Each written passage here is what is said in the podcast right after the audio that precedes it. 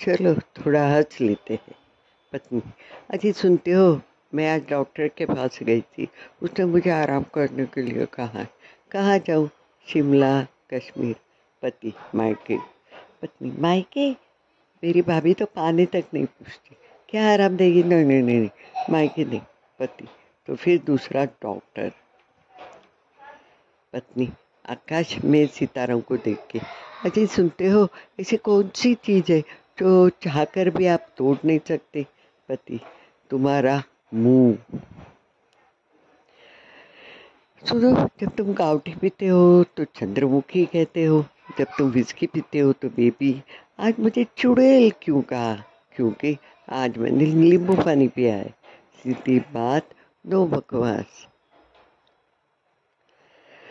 पत्नी अपने पति से हिम्मत मरदा तो मदद खुदा है। इसका मतलब क्या है, पति? जो पति पत्नी के सामने मर्दानगी दिखाने की कोशिश भी करता है तो उसकी मदद खुद भगवान भी नहीं कर सकता।